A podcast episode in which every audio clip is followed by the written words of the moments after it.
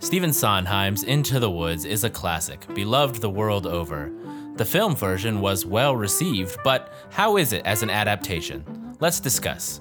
This is From Stage to Screen and Everything in Between, a musical adjacent podcast. Hello, everyone, and welcome to From Stage to Screen and Everything in Between, a musical adjacent podcast. I'm Zach, I'm Mads. I'm Quinn. And I'm Elizabeth. And uh, we are your hosts for this ridiculous show. How you guys all doing recently? In your, uh, we're all in uh, quarantine due to the COVID nineteen. Uh, how's everybody been? This is the first moment because obviously a lot of people know I'm finishing up my degree at San Diego State. This is the first moment that I haven't been absolutely buried with schoolwork. I just this uh, yesterday at 11 p.m. I turned in a 100 slide PowerPoint, uh, which was period dress and decor research slides for a design of The Misanthrope by Moliere. I got it done on time and I took my quiz. I'm done with that. Um, so that's me. That's what I've been grappling with. Well done. Oh, to have responsibility again. What's that like? Don't know. Yeah, I do not miss school at all. No, same. It's been a, a decade, and I'm fine with that. Almost done though. Yeah. Almost done with it. I can almost say what you're saying soon. Four days or two days. great. Two days and I'm there.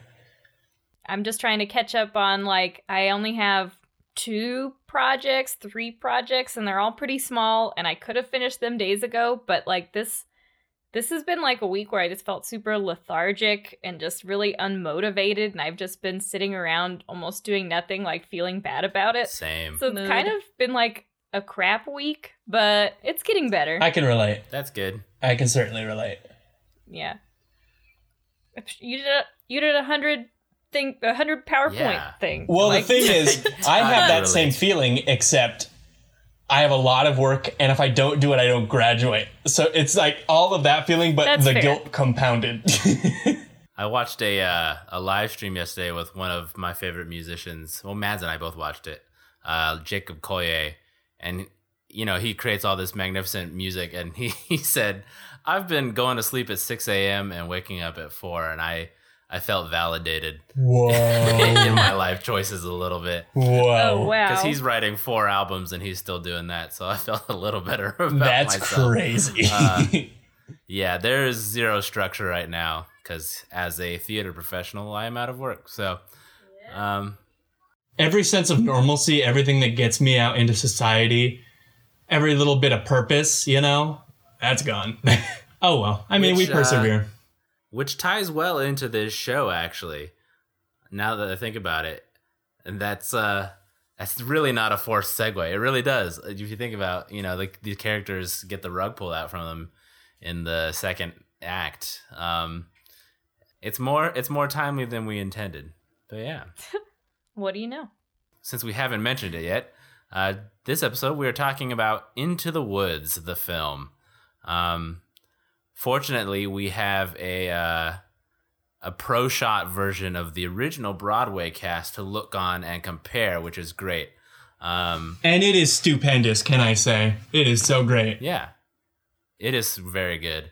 Um, it's a fantastic cast, and uh, it'll make uh, comparison a lot easier uh, for us in this case. Um, so, Madison, you want to go ahead and tell us about Into the Woods? Yeah. So, uh, obviously, uh, if you don't know this, get out of here. Uh, but music and lyrics by Stephen Sondheim. Super fans only. I'm just kidding. Please, please, everyone stay. Um, book by James Lapine. Um, it opened in 1986 in San Diego at the Old Globe. It ran for a total of 50 shows. It opened a year later, 1987, on Broadway. It ran for a total of two years, uh, 765 shows in total. It opened at the peak of the HIV/AIDS crisis, and a lot of people uh, thought that it was a metaphor for uh, AIDS killing good and bad people indiscriminately and forcing survivors to come together, which is attributed to a lot of its success, even though Sondheim came out and said even though this interpretation is totally valid, it's not what I intended, but people still took it that way. Um, in 1990, it moved to the West End. Uh, eight years later, it had a West End revival, which then led to a Broadway revival. And then a couple years later, it had another West End revival in 2010 that led to the 2014 film. It was then off Broadway in 2015 and at the Hollywood Bowl recently uh, in 2019 with my woman crush Patina Miller in it. Just had to mention that. Uh, uh, the original Broadway production uh, won Best Original Score. It won Best Book of a Musical, and Joanna Gleason, who played the baker's wife, uh, took the Tony for Best Actress in a Musical, uh, which is pretty crazy because they won all of this in a year at the Tonys that was dominated almost entirely by Phantom of the Opera. Interesting. So What? that's a that's a big deal that they took some of those big guys home against uh Phantom. That's a I think that's of one show. of the reasons why I like it so much because it's like um, it's the little show that could, you know, it's it started small out of town and it, and it I don't know, I think it stands up. Yeah, definitely the underdog. It's pretty neat. Uh, it also uh, won some Olivier Awards uh, from its West End productions, and yeah, that's about all on the history of it. It's a pretty big deal. It's done pretty much everywhere now. Yeah, it's a ubiquitous Mhm. show. Yeah, every high the school in. America has probably done this show at least one time, if not Yes. more. I mean, it's inspired uh, a, a bad Milky White blog because Oh no! it's a it's one of those shows. Have you not seen that?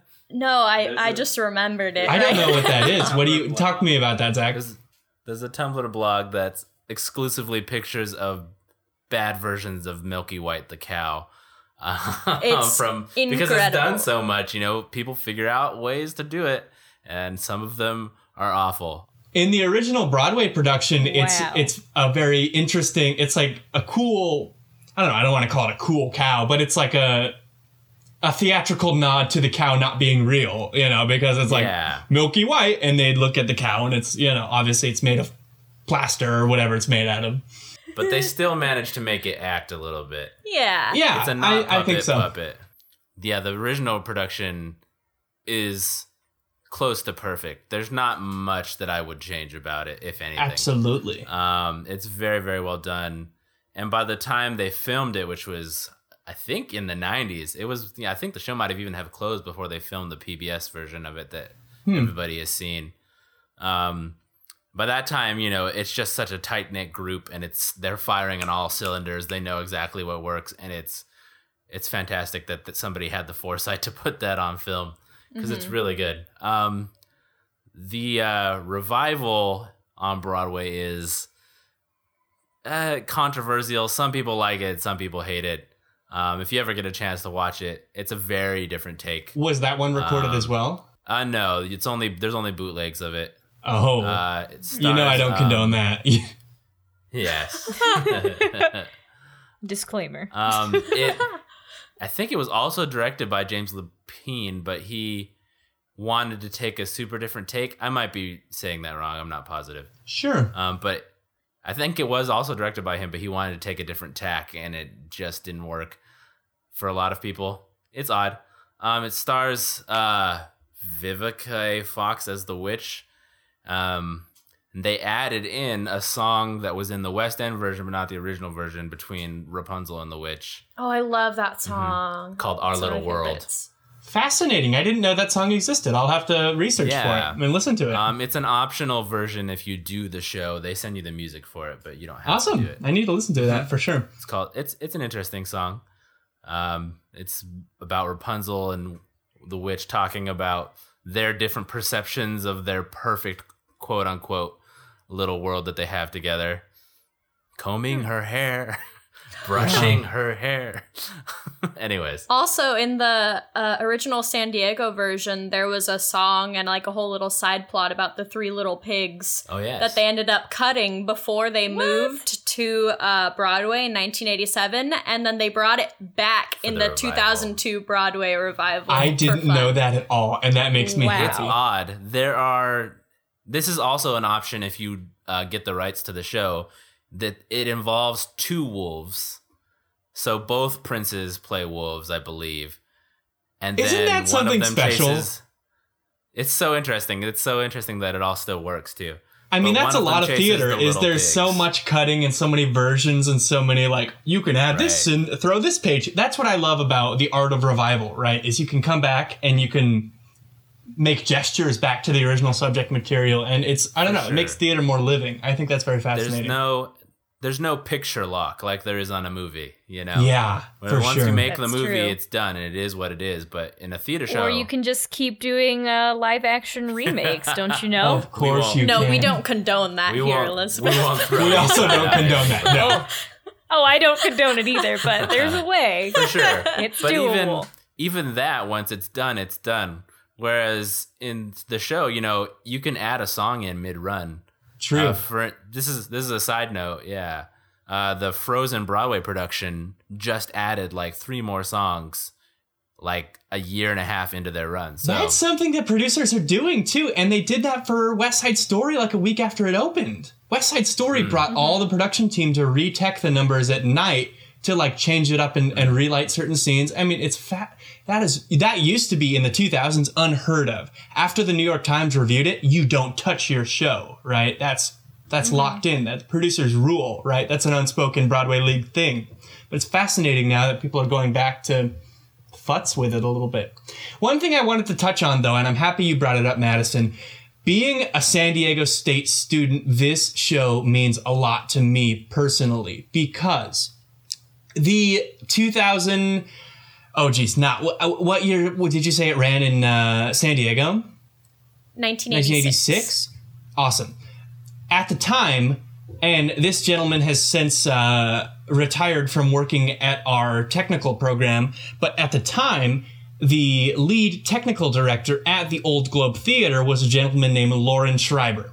And for those of you who are really into automation and really into rigging history, this gentleman is super influential. Almost every single modern rigging textbook or automation textbook uh, lists this guy, and he worked in my department. He teaches rigging and automation and welding. I mean, he's super. uh, He can tell stories that would blow your mind because he was actually there, and he told a lot of stories about Into the Woods and the challenges they faced with. I mean, you you can watch in the recording where Rapunzel's tower comes out of the deck, and you know various items slide on and off and grow in height, and like the tree comes down and certain elements like that. Into the Woods was revolutionary because a lot of the computerized electrical winches used in it were used for the very first time in theater history in San Diego. And it just, I don't know, it means mm. a lot to me that the gentleman that developed that technology and went on to invent a lot of it and advise in the education of automation that is used in darn near every Broadway musical nowadays, I don't know, it means a lot to me. That's one thing that had a special impact. Yeah, that's really special. You might have just said this. but Were there really any shows that had that much movement before this? Because this show is constantly moving. It was the first one that had. It's similar to how Chorus Line brought in the first uh, computerized preset console. It was the one of the early shows uh, that had computerized, replicatable, like automation cues, where there could be controlled and and replicated in exact timing every single show because they're all computerized, right? Before that, it was literally just an electrical motor that somebody would throw a switch on, or it was literally Yeah, just something that they, a a, stagehand would crank Yeah. in the wing. You know, that's how it had been done for thousands of years beforehand. And so it's special little, uh, you know, little technical theater history.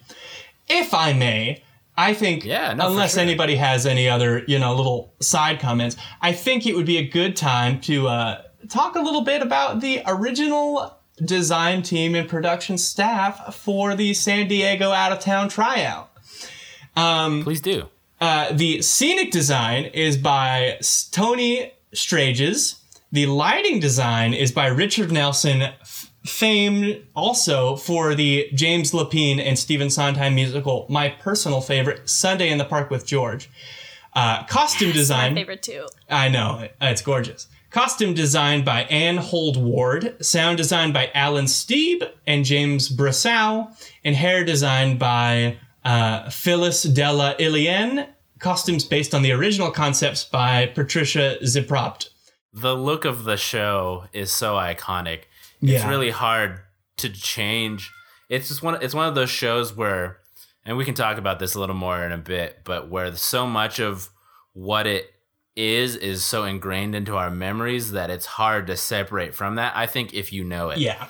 Um, so you know, very much the way lines are delivered, the way songs are sung, all the way down to the way the show looks. I think is very much. It became an iconic look and design and performances, and I think it's hard to break from that when looking at other versions, which I think might have been why the revival suffered a little bit, um, because it's way different. Yeah, absolutely. I, and I think it's just such a bold presentation, right? Because in, in the beginning of the show, you start off with like these flat storybook houses, right? Yeah. And then once they go into the woods, it's this huge, dynamic, smoky elevations of set. And, and it go and, and it changes back and forth and there's things that come on and off and track up and down stage. I don't know. I love it. I think it's such a it's I love its boldness. I love how far reaching it is. And it's constantly moving and it it really helps the show to flow um, which i think might be a difficulty doing it otherwise. Because the set is constantly moving it kind of pulls the blocking and the audience and the story along with it you know it never stops. And it's written that way um, to just kind of keep rolling. And the music is the same way. Um, i've one of the music directors i worked on the show with before just says like this show is a a freight train and once it starts going if you if you miss it you're gone. Like you're not going to get on the train again you know? Yeah. the music everything about it it just rolls and it goes and if you get lost you know? You're not finding your way back. you're not going to find your way back. and i think that's, That's- brilliant. One choreography move that I think deserves special recognition is just all of the treadmill cues, especially like with it when they come on with oh yeah on at, the at the beginning of uh, act at the beginning of act two and the end of act one and little red. I mean that is such i just think of the technical investment that that dictates right? To have to time that with the actors and go i mean i just imagine sitting there in a tech rehearsal and i can only imagine a set of technicians like hunched over a computer trying to put in the mathematical times to try and time the, the 80s the the motor rate for how the, the treadmill would go across the stage and because it has to be precise right? It has to match a very specific timed song and that's special. That's very hard to do. People are running on and off of the pieces while they're moving. Yeah, Yeah. it's very cool. And story points are based around it. Yeah it's you were going to say something ian? Yeah, I was just gonna say that that was interesting. That I like as you're saying that, I did notice how everything was moving and the set was moving constantly, and I just sort of started thinking like, do you think that's because they wanted the woods themselves to feel like a character? Mm. i do I don't know, but this is just like as you said that, I was like, oh, interesting. yeah So I think that's a totally accurate assumption. that's such a great question thank you. The Woods are I'll be here all definitely a character in the show. Um, they have influence on people, you know. they're such a statement yeah i mean what the song anything can happen in the woods. I mean that's such a such a societal i don't know. And i and it, it it brings i like that question because it really gets you thinking right? What are the statements that this show tries to make about those woods? That's fascinating. I love that. Yeah. I mean, because in like since the beginning of time, going into the woods has meant to go into something not knowing what would be on the other side and a loss of sort of not necessarily always like a loss of innocence, but it's always something about like the unknown and growing from the experience and it's always in any story the woods are where it's dangerous the woods are where you don't know what you're going to find and it's like in one of the songs how I think Red's talking about the wolf showing her things, and it's both like scary but exciting. Yes. And it's sort of like Exciting you and need good. to go into the woods. yes, exciting and good. um, no, scary. I don't remember what she says. Regardless, Sure.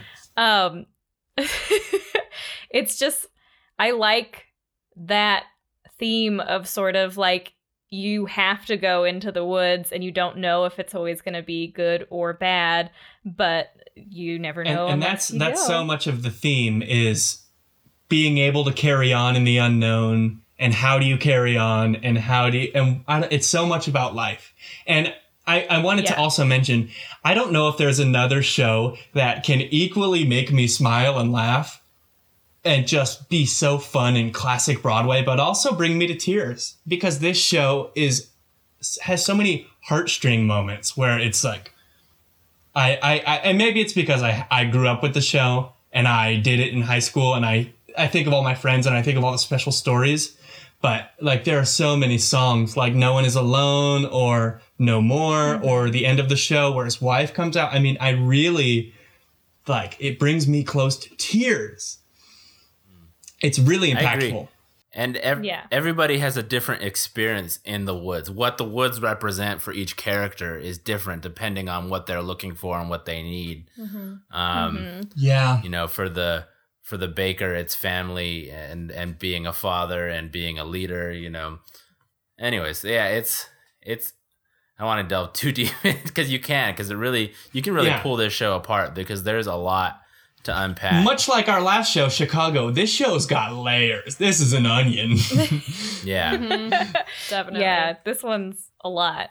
There are just so many things, so many just lines in the songs that are like Mhm. so on point of what the theme of the show could be. Like wishes come wishes come true, not free. yeah. I thought that that was like very oh Yeah. Uh, and like and that's why I think it's so important for education, or I, that's why I think it's such a fantastic educational show because it's a great show for a Right. young artist to do and study theme, and it's such a bold show, and you can do it in a very. Uh, I know Zach and Madison were involved in a production that was done in like a one room, small, uh, like fa- uh, site specific uh, space, or you can do it in the full proscenium style with you know all the bells and whistles and a fly system. And I think Yeah, you can That's make it very intimate or very big, yeah, and it works either way. absolutely, and that's why it's important to study. you know, each song is almost as much for the audience uh, as a lesson as it is for the character. You know, True. and then you know, and then they give you that stereotypical fairy old fairy tale ending, and then you come back from intermission and they totally flip it on its head. hmm I think that is the boldest thing ever. I I, I love that. Right? Talk about being in the original previews. idea, yeah. Imagine just sitting there and when it's first first previewing in San Diego and just thinking, "Oh my gosh, what are they doing?" You know, that's so exciting. I think I mean Yeah. I don't I don't know for sure, but I feel like it's one of the earliest storytelling of these fairy tales where they totally pull that rug out. You know, there's been a lot of versions of that since, especially in like animated films stuff like that where they try to totally flip the tables on it on a classic story, but I think this is one of the the earlier ones and at least as far as I know. But also on top of that, I think it was one of the ones that does it the best because they they managed to weave, I believe, like is it like five or six different stories together, and they all interweave and are all interrelated, you know, and the characters all and they're interact. all thematically unified. yeah, hmm yeah. it's great, Absolutely. great show. Also, can I just say, this show has, without a doubt, and he, I'm on the record to say it, right? You heard it here first. I know it's a little bit of a hot take. This show has my favorite Bernadette Peters role in history. It is So Yeah. great. Yeah. she invented that role. She stole it and brought it back again. You know, I, I, I can't say enough good things. I mean, talk about iconic. I love Bernadette. She's my favorite Broadway actress, and she hmm slays this role. I want to correct myself from earlier. I said uh, Vivica A. Fox, but I meant Vanessa Williams uh, was Okay. was the witch in the Different revival. Diff, totally different person. Checking live on the cuff, off the cuff, folks. This is podcasting.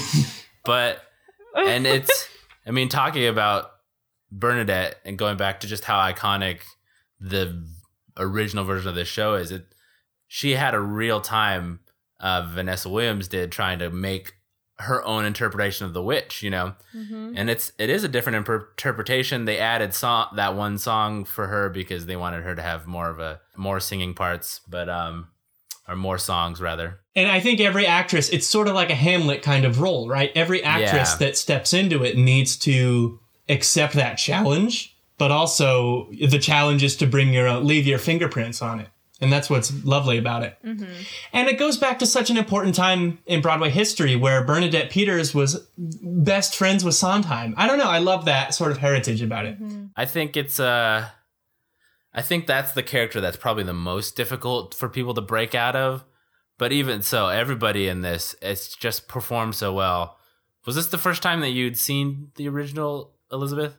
Yeah, I so I, I had filmed uh, a version of Into the Woods, Yeah. and I- I'm pretty sure it's the one Quinn was talking about earlier, where it was just in the one room situation, right? Mhm. Unless Yeah, you guys you're worked on a different one. Nope. Yeah, so I had filmed that. So I had seen Into the Woods uh, performed, and um, this was yesterday. I was like, okay, I, I've seen the show in person, but I should probably watch the original cast recording just to see like the scale of it. And I'm really glad I did. Mm. Yeah. And it was great. Like I I was enjoying it, even though like when I was filming it, I was like, oh my god, this show's long because I was working. it is a long show. It really so is. I a was long just show. like, oh god. Like I had to go through a couple different memory cards. I was like, I can't this is this needs to stop now, please.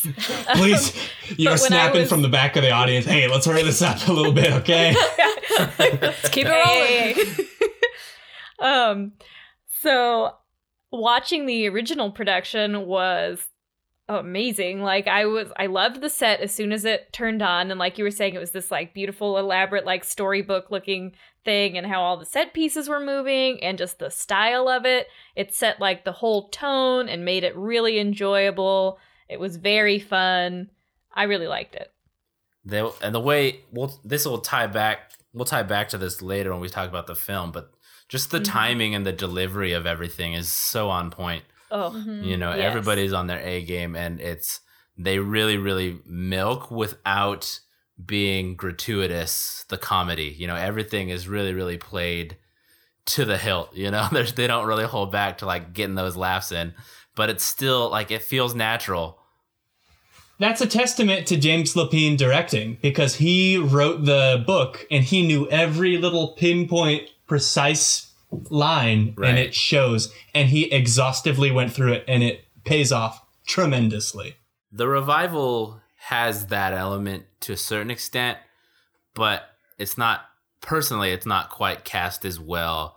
Also, he went he tried to go on a different, you know, take make a totally unique take and I think it had already just been done so well that trying to True. totally veer into left field was difficult. Uh Can't Just to give you a fix what's picture. not broken. yeah, you can't fix what's not broken. To give you a picture, like it's in literal, like there are literal storybooks that open up, and like the spine of one of them is Rapunzel's tower, and Oh, yeah, it's it's very different. Yeah, I think I'll have to look into that. Yeah. Mm-hmm. yeah, it's you can still find it online. won uh, best revival that year at the Tonys, though. Even though And it's a little has- bit funky. Perhaps one of you can answer this. Has there been another instance where there's the same director who wrote the book and directed the original run and the revival? I don't know. I can't think of that happening. Um, Not that I know of. Off the Sweet top of Charity, my maybe? head. I think Bob Fosse. Hey, we're going back to my guy Bob Fosse. I think Bob Fosse might have done that for Sweet Charity, but I don't know. That's a that's a that's a hot take. You might want to fact check that one for sure. I know he did both of them. I don't know if he wrote the book though. the criteria of writing it also probably narrows that field quite a bit. yeah, drastic. Absolutely. there might have been. yeah. I think there have definitely been some people who have redirected the show that they did before, but yeah, writing it as well. I don't know. Would you okay? Is it define revival of a show? Um, a revival, and for it to be an official revival, it is either on Broadway or on the West End. Um, Yeah. Um, you know, because for whatever reason, the world has decided that they are the end all be alls of theater, which is fine because people put a lot of effort and work in there and they do great stuff. But um, so yeah, if Okay. if you do a show again on Broadway, and it's not the first time it's been on Broadway, that's a revival. Yeah. Okay. Like the mm-hmm. 2015 Because- production that was off Broadway, it's, It's not it's not a Technically revival. not a It's technically not. Yeah. Yeah, because it Got has to be it has to be blessed and baptized by the cartel that is the American Theater Wing and the Broadway League. I see.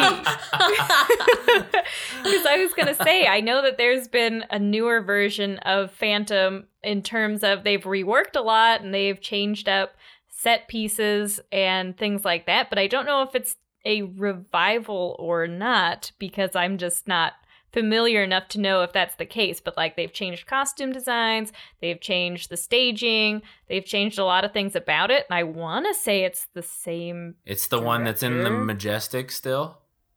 Yes. that- well, I don't know. And they Majestic is the one that's been running for 30 years. Yeah. yeah, so maybe it's still the original. It is. I don't know. If it never but closed, the touring is different. It has to close. Yeah. Got Although I believe. sometimes they cheat and they'll close for a day to like redo something or move theaters in some cases but technically they'll give it i think there's like some limit where if it doesn't close for too long it's still considered the same run um, even if it stops it. running every day um, so that's Okay. probably i know i know for a fact that phantom has had its casts refreshed a few times so i wouldn't be surprised if they refresh the tech because it's been around for so long Absolutely. when- And speaking speaking from a lighting design perspective, every single time a more efficient lighting fixture comes out, every single show on on Broadway all the lighting team goes in at night and reprograms all the cues. If like for example, the Source 4 LED is a lighting fixture that's way more efficient.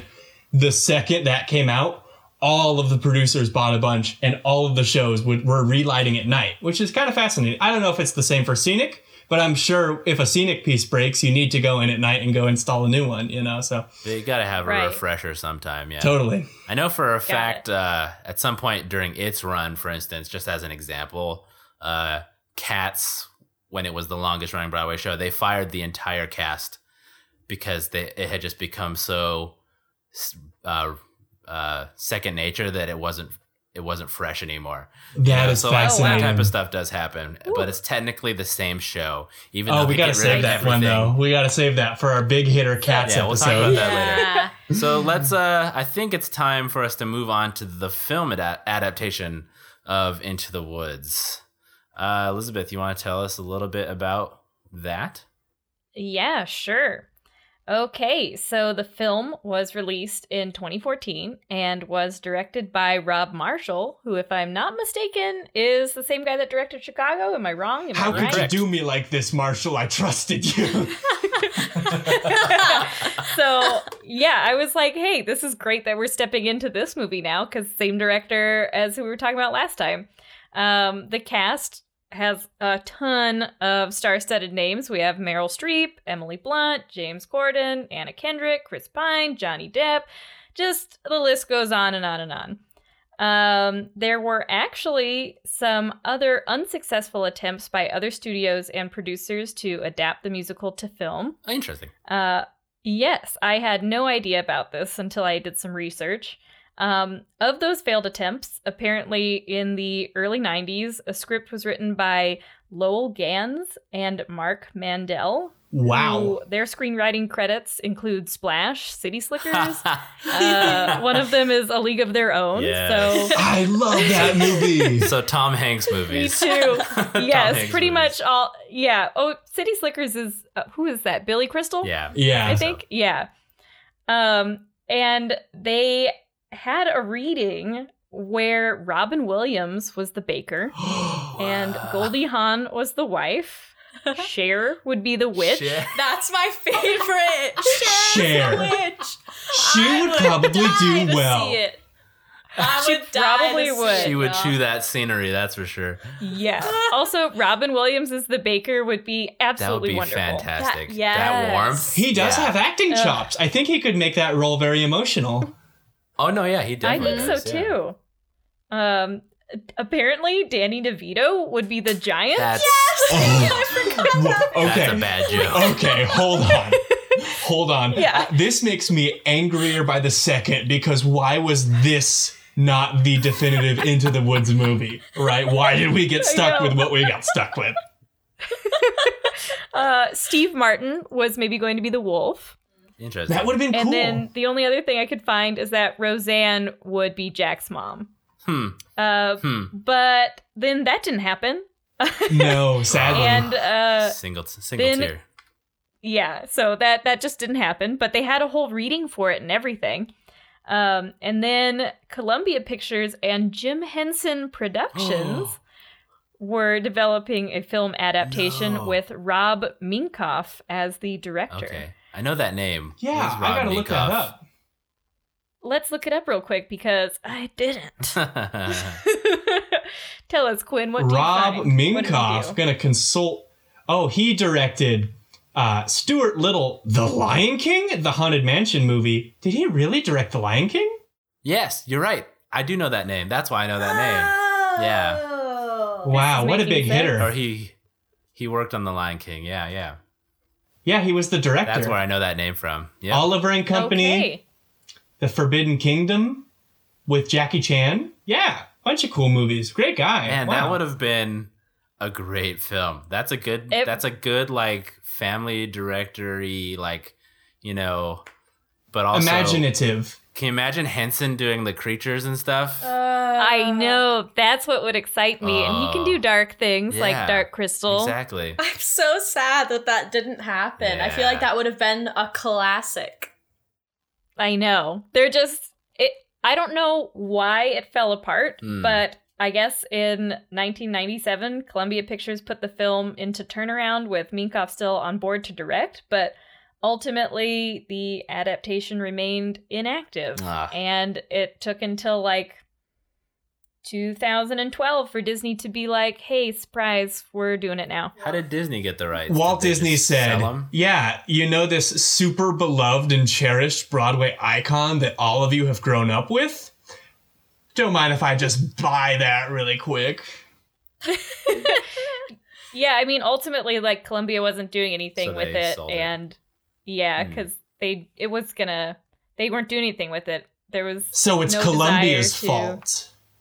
and actually, if I remember right, uh, it was Rob Marshall who went up to Sondheim because it was right after Chicago did so well, Mhm. and he Mm. approached him and was like, you know. I really like doing this movie musical thing. Can I do like Sweeney Todd or one of your things? And I think I don't know who steered him to Into the Woods. If it was It was Sondheim. Sondheim, yeah. okay, yeah, he steered him to do Into the Woods, and so that's how Rob Marshall went on to that. And then yeah, that's how that came about. Then both of those previous versions were in the 90s in development. Yes, Well, it, Yeah. so I mean that might be part of it because we talked about before. Prior to Chicago, the movie musical had kind of died out for a while. Yeah. yeah. So that's probably why they were like, yeah, we don't need to do this because it's not Uh, popular anymore. would've so Nobody's coming to see these. And and Stephen Sondheim Stephen Sondheim is notably pr- protective of his works. You know, he's very much like, how are you going to do this? I don't know if I can approve this. I want to be there during the tech process. I don't know if I feel comfortable. This show is my baby, you know? So it surprises me that he gave this gentleman such freedom and he gave the Disney Corporation such freedom with the and movie. he, Yeah. you know, so well, weird. I mean, I guess we can dive into it, but when there were a lot of rumors flying around the story changing while they were in production on this, and Sondheim came out and said, "No, yeah, me and James Lapine approved these changes." Yep. And it's so interesting to think about because when you we'll talk about this in a bit, but looking back, there's so many. There's a lot of changes to so this. many. This might be one of the most cut up Broadway show films I think that I've seen. I can't really think of a lot where they changed this much. A lot is missing. Which is so weird because this show is so intricate. Sondheim actually wrote another song because of Disney's thing about adding new songs to if they So they are could get Oscar to, bait. Yep. Uh, Was it the Rainbows song? Like I kept seeing a title called Rainbows somewhere when I was researching, but I never actually heard or saw anything. I think that's what it was. that. It didn't end up making it into the movie, actually. I'm not sure why. Maybe Sondheim didn't approve it. He didn't like it. He was like, please just don't. But I don't know. Yeah. Yeah. The Didn't biggest rumor was that they were gonna cut the uh the infidelity scene between the baker's wife and the prince. And well, they people did. Well oh yeah, that was. we could talk about uh, that. But I forgot that was a rumor where they were like, "We're not going to show this." and Sondheim still it was a weird time. I remember reading specifically that Stephen Sondheim was like, "Yeah, it's fine. I think it I think it'll work out." I guess we could start talking about the film specifically. Um, but it changes a lot. Um, Yeah. as I expressed last time, other than I think personally like Chicago and Memoirs of a Geisha and maybe Nine, Rob Marshall is very a very safe filmmaker. He doesn't take a ton of chances or make like risky uh, choices in anything that he's done since then. Um, this included. I think overall the film is okay. If you don't know Into the Woods, I think you might be able to enjoy it wholeheartedly and say, "Oh, this that's an interesting story." I agree. I agree with that. Mhm. but I think as is if you do know the show and if it's something that you are particularly fond of, I think it is more difficult because they cut so much and they change so much. There there are like I think it's like 10 songs that are missing. mostly from Act Two. I have a list. I have a list of the songs. It's nine. No, it is 10. It is You're right. 10. Yeah. The list of missing songs. Do you guys want me to read it? Do it. The list of missing songs includes I Guess This Is Goodbye, Maybe They're Magic, Our Little World, First Midnight, Second Midnight, Act 1 Finale, Ever After, Act 2 On Track Prologue, So Happy, Agony Reprise, and one of my personal favorites, No More, Mhm. which are great songs. Ever After and No More were used as instrumentals. I Yeah. noticed that. They were like playing Yes. underneath the parts that they would have been sung, but Yeah. So they kept they kept a tribute to the song, but completely cut it. So I think my biggest gripe with it is the screenplay of it. It's instead of adapting the show, which is written very well and would flow ver- mostly pretty well, um, they eliminated a lot of the fantastical elements, but then added some at the same time. It's really odd. They really pushed, in my opinion, for that sort of realism vibe. Um, but they didn't go all the way because you can't. Yeah. This show is hard to adapt. Because Admittedly, it's a fairy tale. admittedly, this show is hard to adapt. But yeah, there's some moments where they're like, no, this is going to be a realistic moment. And then other moments where they have, for instance, like Little Red sliding down a cloth tube that is That the was wolf's one of my stomach. favorites. I love that part. I thought that was super cool. and then like James Corden like peeping in through the wolf's stomach. Oh, like, or they Am I have, the only one who thought that was super cool? I love it. See, that's what I love. No, I know. I liked it. I'm not saying that I it was disliked it. cool, but I'm saying that they half-assed it. You know? It's it's a half baked, analogous of- or polar uh, what, what do you- polarized approach, right? They didn't. Yeah, it was and they- lukewarm. They, didn't make a decisive choice as to how to. What Punctuate what their their scenes. approach was. Yeah, You know, Yeah. the most glaring example for me is all this realistic stuff. And then, you know, there's like a, a vibe and a time period sort of established. And it's very realistic. There's mud and dirt and grime. And then Johnny Depp walks in in a zoot suit covered in fur. what was that? All right. Yeah. Can I see, just talk about that? my that? problem? Yeah, go ahead. Okay, you talk about that. I'm just going to be really brief, and I'm just going to have my quick period dress and decor nerd moment. Every single interior is a different time period, and I don't understand why. Like the bakers are the medieval high gothic period, and the uh, the inside of the the stepmother's house, Cinderella's house, is like uh, ro- or uh, the Baroque period, and then you go inside the uh, Rapunzel's tower and it's the Rococo period. And I don't understand. Like every, and the costumes as well. I mean, some of them are medieval, some of them are made up, Are some like of them like the, 18th the century. Cinderella's prince is a different period from the ball costumes. Like literally the same ball, they're wearing two different periods. Some of them are wearing Rococo dress and some of them are wearing like medieval panned dress. And I don't understand why. Like Yeah, what's, even what are the as someone choices? who has no real knowledge of costumes or costume history because I haven't taken the class yet, I kept saying to Zach, like, what is up with these costumes? These do not go together. Like, I could even tell with no knowledge that it was just freaking funky. I thought they were beautiful. They are. I think Yes. they looked great. Yeah. It's and I think they Colleen served the story, but they were just very like if you wanted to go for a realistic like here's your moment, they were it was not. It was very all over the place.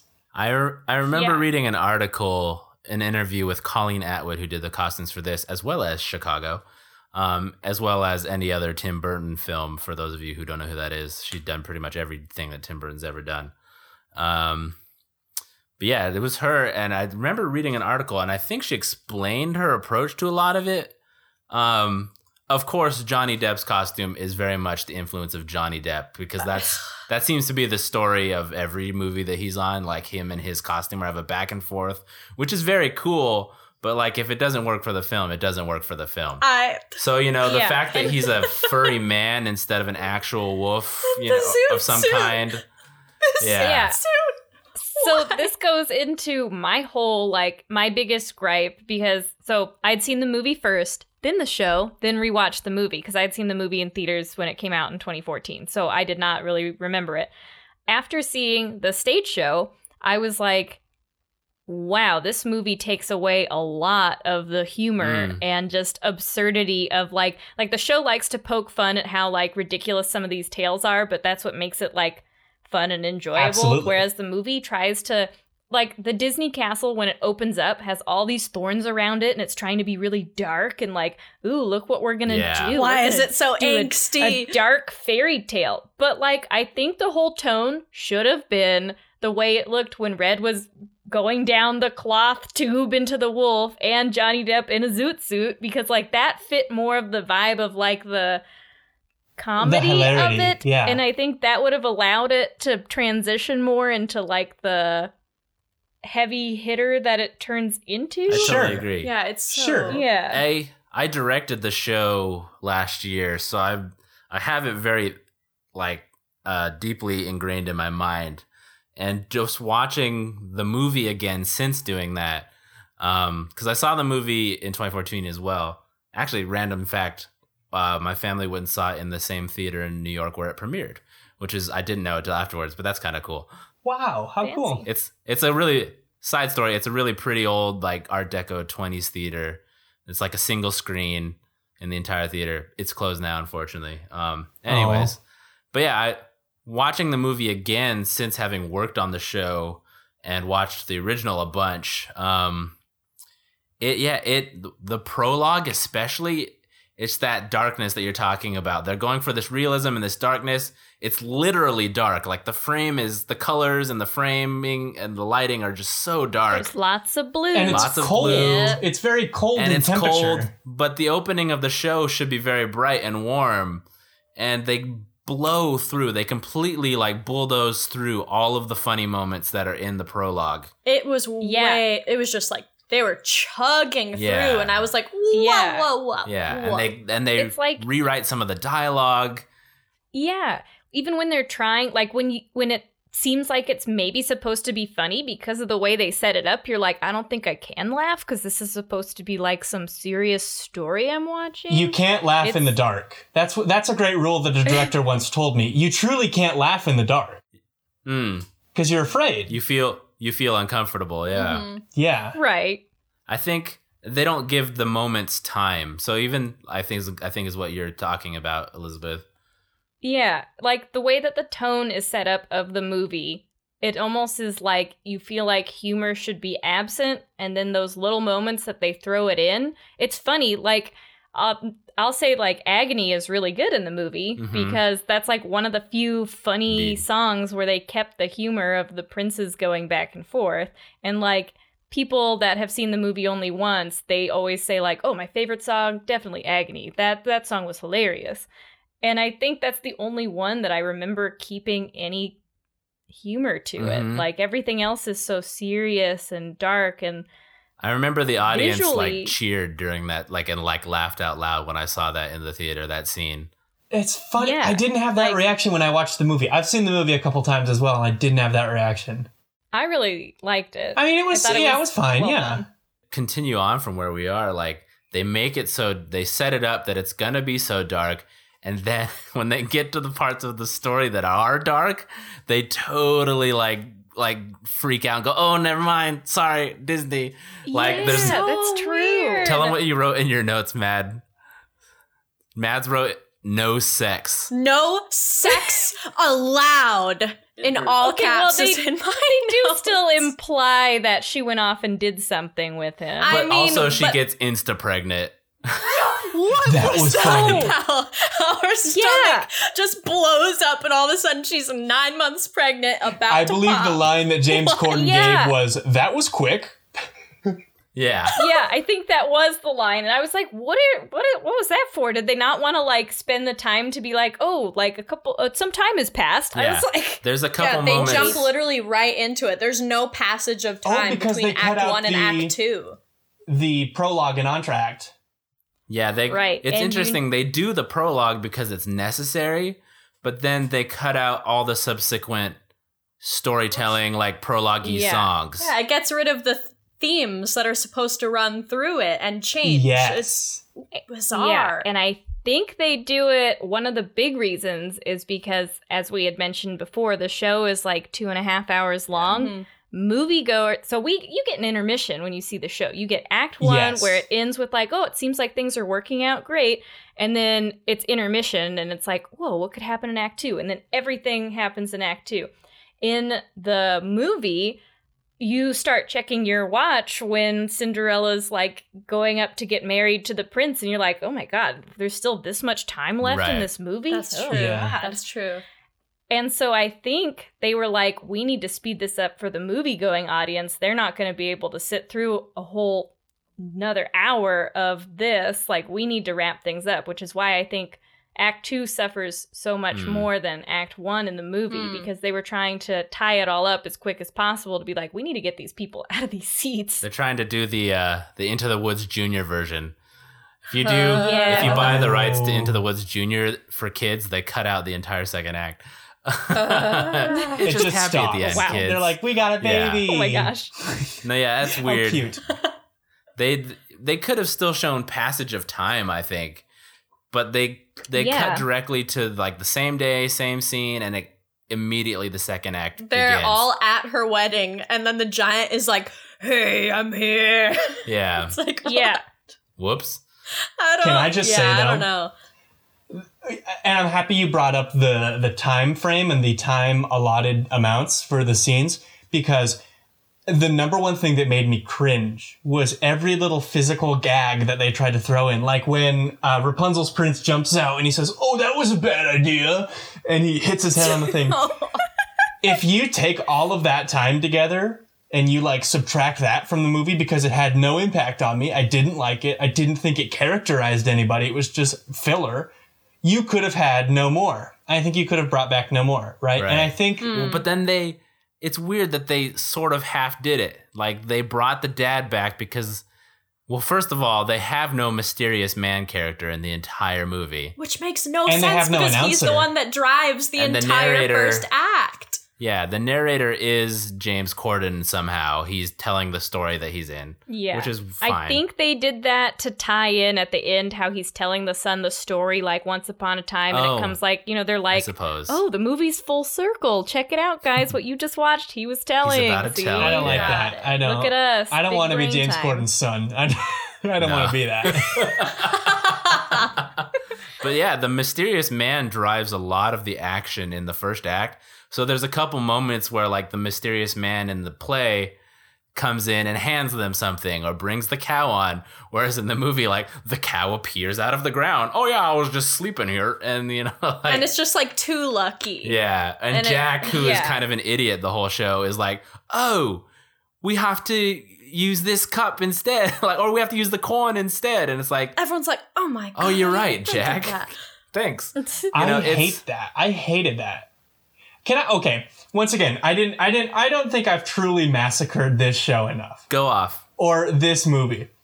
All I'm gonna say, I'll be quick about it. I think if you take it, it, what this direction of this movie did was it took all of the emotional highs and the fun and the laughs, and it took all of the tear jerking lows, and it just subtracted the amplitude, and it's just mm. medium mm. the entire movie. There's no mood. I don't think. And you look. We talked a little bit about the production design.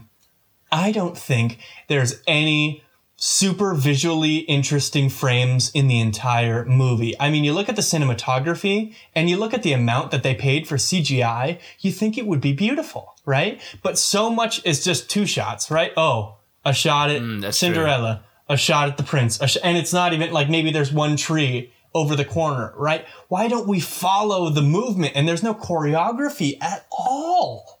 I don't know. I just think it's so uninteresting, so bland, so little to say. It's such a corporatized, scrubbed, clean version, and I dislike that. Yeah. To go back to what we were talking about earlier with how in the original stage production, all of the trees are moving, there's so much movement, it makes it feel so alive. I feel like it really suffered in the movie version because you're not watching a, like a tree come out of the ground or things flying and things happening. It felt stagnant. I felt like they were just walking through the same part of the woods 20 mm. times Yeah. in under 10 minutes Yeah. and it it made it feel stagnant. I think part of that is the color palette because the color palette is always the same. Even from act 1 to act 2 when things are okay to when things are not good at all. Like I Goes from blue to a little more blue. Yeah, it doesn't really shift because they didn't come from anywhere. Mhm. You know, Right. they started is in so this wrong. Yeah, it's it's really weird that they would do that. The other thing that really bugged me about it is uh, the screenplay decided to over explain things that in the, if you watch the story you'll eventually figure out. Oh, So, like they added some lines. Oh, yeah. They added some lines where the character is like, "This is what's going to happen next," even though they explain that in the song. Or you know, like, Yes. Or when a beanstalk bursts out of the ground, they make James Corden say, "A beanstalk is bursting out of the ground." like, And it's like this is a movie. This Yes, is a we know. film. I don't need you to Show, explain don't it tell. because there's a CGI beanstalk sprouting out of the ground. I don't need to be told. Hmm. I don't It's- understand. or when Meryl Streep is like, "Oh, I touched that hair. That's why it doesn't work." No, she sets it up even before that. Like, uh, he tries to give her the cape or some item, and she's like, "No, I can't touch that. It doesn't work if I don't touch that." And I was like, "What?" In the show, She just says- I just remember Bernadette Peters being like, "No, I don't want anything to do with that." Like, Mhm. you don't know why. She just kind of is just like, "No, don't get that near me." This one, they're like, "Hey." She can't touch it, or this won't work. Like the Mhm. spell's gonna have a problem. Just in case, we're gonna tell you again in like an hour. That's how most of you it is. forgot. Yeah, like because in the show she does say I can't touch that, but in like you're correct in the movie she says I can't touch that because of this. Like they do Yeah. that a bunch. It's very odd. Can we also Yeah, just don't say something that's notably absent in the movie is the witch going.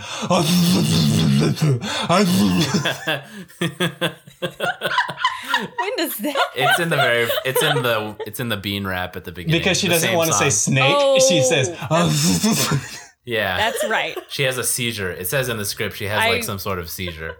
I remember now, and they're like kind of getting near her, and then she just like Yeah. breaks out of it. That so funny. thing- There's just so many moments where th- sometimes even the actors are playing the moment correctly, but they don't give any space to it directorially. They just Mhm. plow right through to the next thing, and you totally miss out on the. What do you guys think the about the casting? I think the casting is I actually love the casting. okay. I think it's They, I think they just had bad direction. Is the thing? It's the tone and the fact that they weren't directed to let it play Mm. and let it be I think that's funny, true, and it's yeah. the tone. Like I think all the singing, I didn't have a problem with anybody anybody's voice. Like there were no Russell Crowes for me. Um, Shade. like I I was fine with it. Like could I listen to it if I if I didn't have like the original cast, could I listen to this and think these are pleasing voices? Yes, absolutely. True. Like I really liked Meryl Streep. I really liked There's not one person that I can name where I'm like Ugh, please don't ever sing again. I liked Anna Kendrick. I thought she was really awesome. She's great. Mhm. yeah, She's Yeah. probably one of the best vocally in the movie. I think She's a good actress too. Really like I her. Yeah, The only thing that like really turned me off though and turns me off in so many movie musicals is the amount of auto-tune where Why do they do that? I feel like I'm not even listening to like a human voice anymore. Like Oh, I didn't even notice auto Yeah. tune in this one. Wh- which one? it's Everybody. uh, everybody. really? Yeah. Yeah. Oh, and it's like Johnny Depp. I like yeah, Ah! all of it, all of it. But um I don't I'm pretty picky, but I don't know. It always takes me out of it. Like when I watched Greatest Showman for the first time, I hated it because it was like I felt like I couldn't get into it because it was too perfect. Mm. It wasn't real. haven't seen that. But then Why when I do they do listen to the greatest showman music, I love it because when you're listening to it and not watching it in a in a movie version, you're expecting a clean cut edited soundtrack. And so it's fine then. But when I'm watching it and I'm supposed to be it's supposed to be real and I'm supposed to be in it, it totally takes me out of it and it bugged me the whole time. huh. I don't think anybody's awful. But Yeah. There's a No. moment. There's a moment that I pointed out to Mads where the auto tune really stood out for me, and it's in agony. The two princes they say agony, misery, woe, and those three lines with they don't have vibrato when they sing. These two performers, uh, Chris Pine and Billy Magnussen, neither Yeah. of them have Yeah. vibrato really. And so when you take the vib- non-vibrato straight note and then you auto tune it and make it perfect, it like turns into like a weird ah. it turns into a weird tone and I like you almost miss if, listen back to it you might hear what I'm saying about It's so weird. but like it's hard to differentiate the two voices because they become the same perfect tone so tone It so sounds like so unnatural. when I listen to it it's so like weird. Ah, you know like you you lose the words I don't I wish we I don't could talk to Yeah. somebody who does the post production work on movie musicals and explain what that motivation is. It just because they can't record it's it? to sound better. it's it's a modern trope. That's just how even people with great voices get a little bit of audio tune, auto tune Yeah. on their I hate these it. days. I hate it. But also, it's Unless like they- if you have a star-studded cast, like they always try to do to increase sales, Sales. and just increase Yeah. the number of people that want to see the movie. It's like not every Chris Pines out there is going to know how to sing. I say him specifically because this movie is the only time I've ever been turned off by Chris Pines. Oh, I was very into Chris Pine in this movie. Elizabeth hardly disagrees. I, Yeah. I'll, I'll go into those woods. Oh my gosh. Anything can happen in the woods. It's only a moment. Oh, I was so bummed about that. That's another moment where I was like, no, hold it. It's like, anything can happen in the woods. May I Oh, kiss you? yeah. There's like a break, but he comes it's like straight so into it. fast. Um, Yeah. Which I think leads me to another point of maybe I'm too close to the original material. Like we talked about earlier, it ingrains itself in your brain if you've grown up. Oh, with I it, know I am. it. hmm And the perform like uh, it's, it's like certain Disney songs where you can hear the original person's voice singing the song no matter what version of it you're listening to. Mhm. You know, you can Yep. hear the original character voice. Because it's iconic. and I think though that this this show has a lot of that for the for the music especially, you know, like but even the lines for me, I can hear the way that they would have delivered them. Anyways, but that might be that might be working against me a little bit, but I still am not a super fan of what they did with the movie.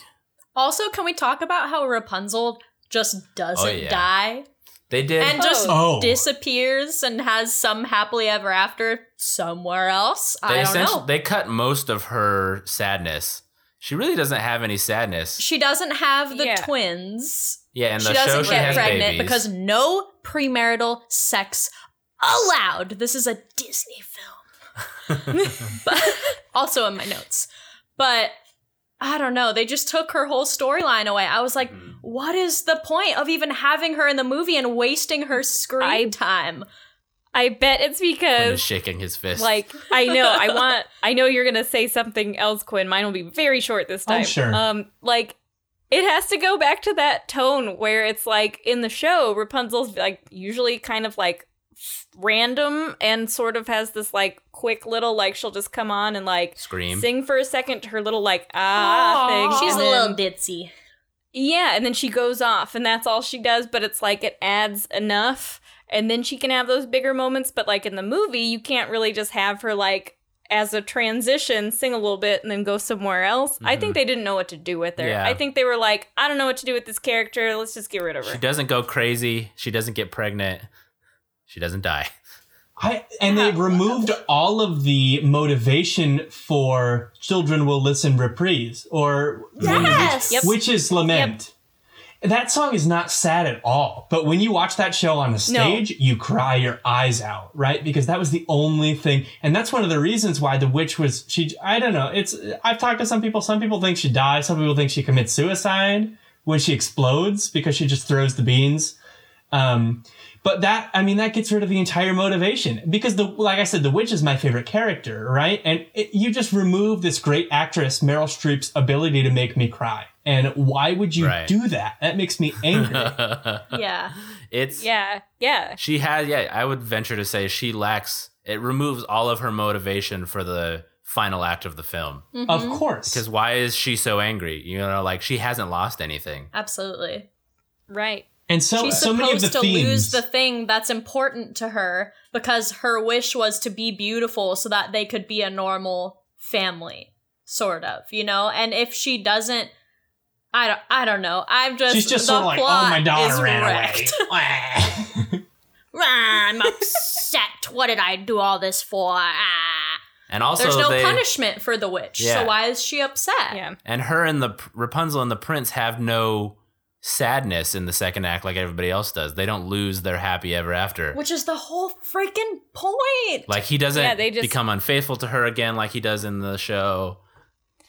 Yeah, neither of the princes have their re- uh their reprise song with Snow White and Sleeping Beauty or whatever. Yeah. And- yeah. also, they got not rid of the line.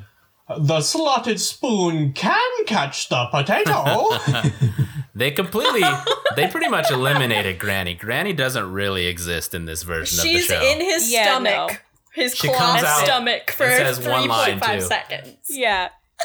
you gonna help me skin this wolf? Okay, that's my line. See ya. Also, can we talk about where did all the fur come from? Johnny Depp was in a zoot suit. I don't know where that fur cape came from that Granny made Dear Little Red. that didn't what work. that That, about? didn't work in the realization. Under the suit. yeah. Under the suit, he's a little Pierce Brosnan You know, he's got all that.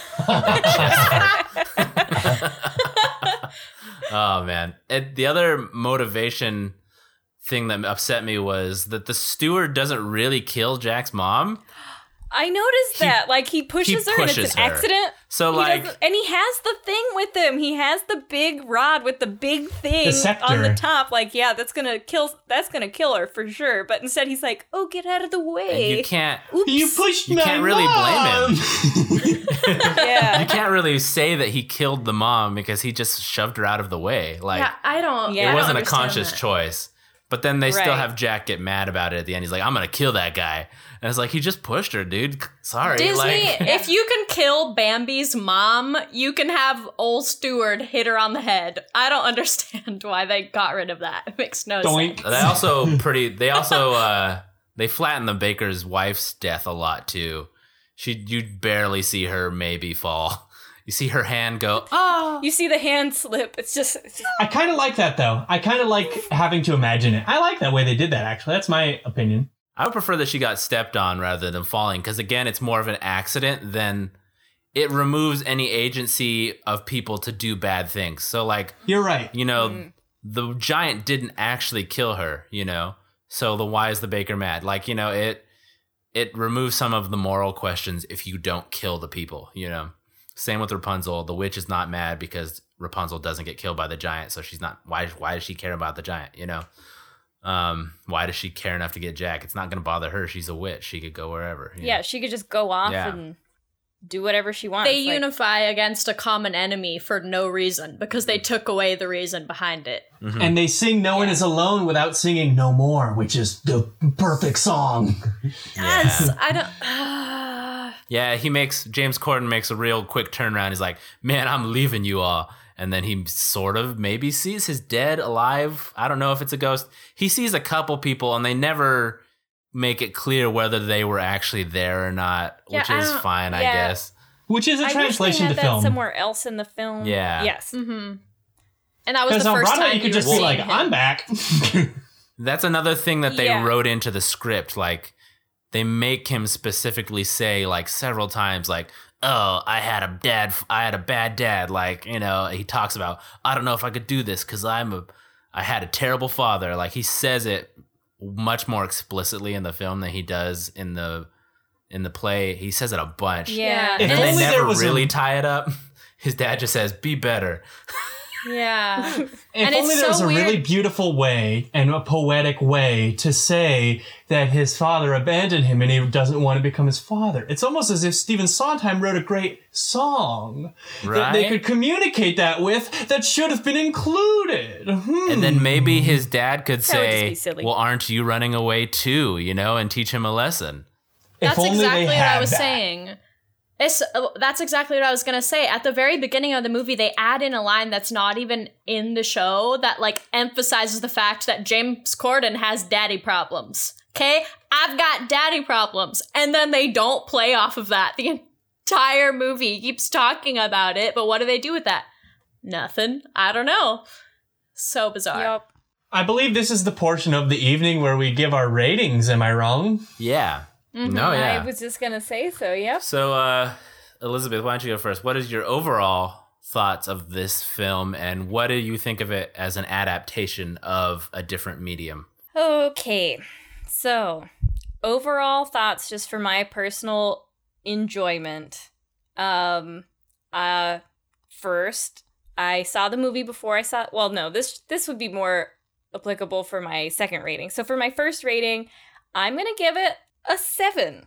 Reason being like so last week we had Chicago, which arguably is a much better film Mm-hmm. but for me I, it doesn't have the same sort of content or material that i'm really that into whereas into the woods has a lot of things that i do enjoy where it's got like this like allegory of going into the forest and this like deep meta stuff but also like fairy tales and like i'm more into the content of the movie so that's why i'm giving it a seven and i enjoyed it enough to where like would I watch it again? Yeah, but like maybe once every like three years or something. But it's it's still not something I'm gonna take off the shelf because I don't love it enough. And I did find myself checking the time and being like, okay, when is this over? I'm actually starting to get a little bored. Mhm.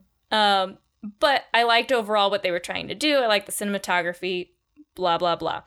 Um, as far as the ratings for a how it was adapted from the stage to the screen, just because now that I've seen the show, I feel like so much of the tone was lost and a lot of the theme the big theme was there, but I feel like I felt it differently and I lost a lot of the impact that the show gave me. So I'm just going to give it a 5 out of 10 for how it was adapted. I still think they did a pretty okay job trying to adapt it for a movie audience, but if you have seen the show, I think you're going to be very disappointed. I don't have the things ingrained in my mind because I did not grow up with it. Yeah. So I don't have the same like hatred or venom towards the movie.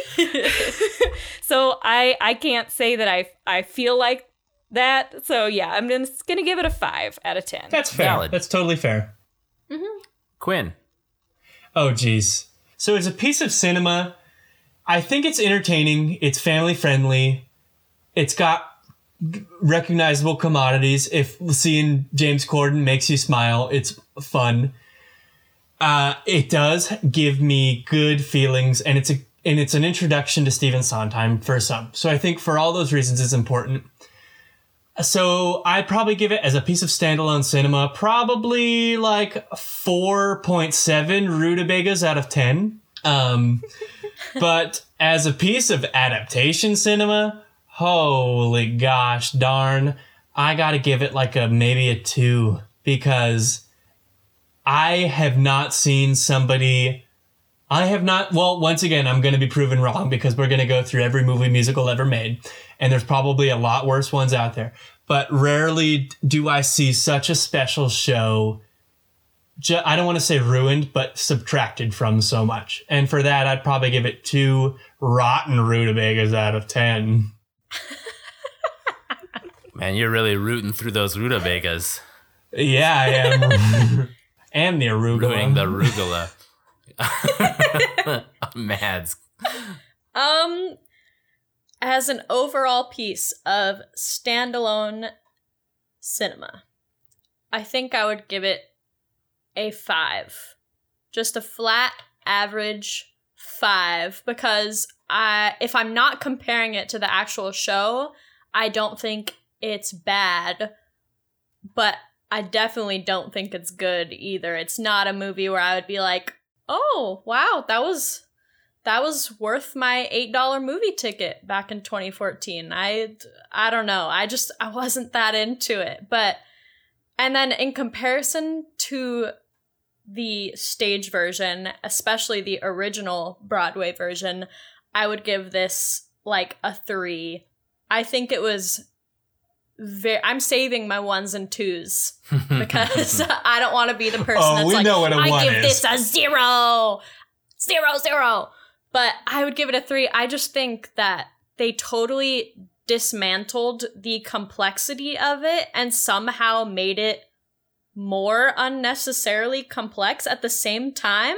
It's like they dissected it and that I I have I don't even I just think it was very very poorly adapted and I was annoyed the entire time. Zach? As a piece of cinema, I would probably give it a six and a half um, out of ten. I think it's not bad and it's pretty enjoyable overall. There are some actually funny moments. I remember not hating it when I saw it in theaters. Um, granted, that was quite a while ago Um, because that's probably the last time I saw it actually. Um, Six years, man. yeah. Um so yeah, I think I think it's not bad and it's done pretty well, but it's just mediocre. It's mediocre filmmaking. It doesn't take any risks.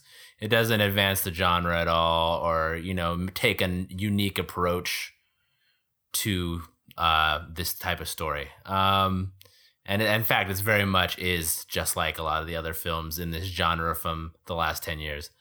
Um as Yeah, actually.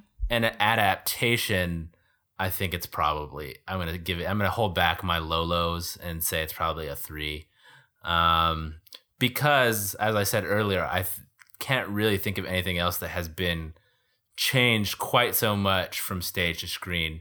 Usually, they find a way to make it work, or they just say screw it and just put the put the the show on the screen. You know, go straight straight adaptation um, with little adaptation at all. Um, so I think this one's pretty low because they do change a lot, and I think it's a detriment and not a help to the show. Sure. Awesome. So yeah, that's Into the Woods from 2014, directed by Rob Marshall. Uh, that's our thoughts on that. Uh, thank you guys for tuning in. Uh, please like and subscribe to our show. Uh, share it with your friends. Uh, we are from Stage to Screen, a musical adjacent podcast. You can find us at what are our socials, Mads?